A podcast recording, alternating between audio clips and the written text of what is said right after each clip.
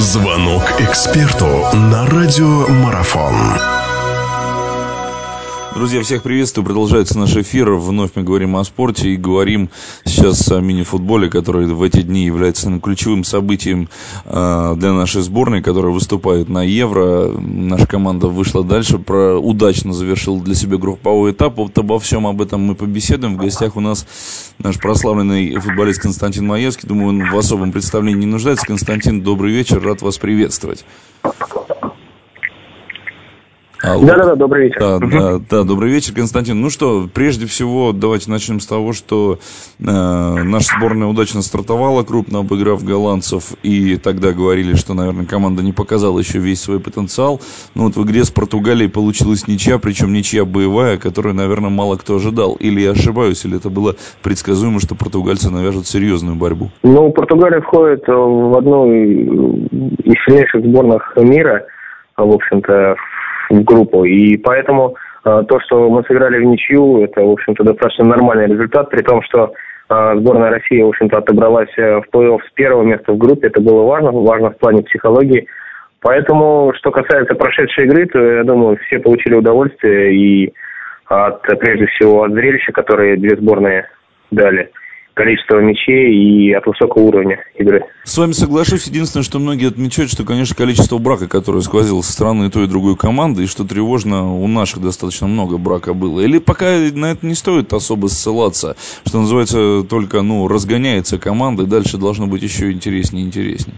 Нет, ну действительно, количество браков было большое, и ближайшие теоретические занятия мы посвятим именно тому, чтобы э, разобрать эти вещи, потому что, конечно, а уже на стадии плей-офф такие вещи недопустимы, и мы постараемся убрать эти все вещи.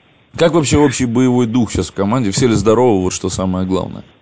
А, ну, проблемы есть определенные. То есть выпал на пару дней Сирила до игры еще с Португалией. Это случилось сразу после игры с Голландией. В общем-то, а, очень высокая температура была, и мы решили поберечь футболиста перед игрой с Португалией. Также определенные проблемы есть сейчас у Саши Фукина, и все знают, что Пула ближайший матч пропустит из-за того, что получил красную карточку. Ну вот сейчас, э, как с этими проблемами бороться? Следующий соперник у нас, э, ну, наверное, тоже достаточно серьезный, сборная Румынии. Хотя, в принципе, в общем целом, как многие говорят, по классу сборная России превосходит румын. Другое дело, что румын, наверное, такая команда, которая сюрприз преподнести может. Э, как, прежде всего, как нам вот эти кадровые потери решать перед четвертьфинальным матчем? Ну, во-первых, могу сказать то, что и практика показывает, то, что действительно вообще слабых сборных не осталось. Те команды, которые отобрались на Евро, они все способны э, победить в каждом конкретном матче. Это продемонстрировала сборная Хорватии, э, продемонстрировала сборная Словении, которые с лидерами мирового футзала, с Италией, с Испанией, в общем-то, не проиграли, а словенцы даже победили. То есть здесь уже слабых сборных нет, все научились играть.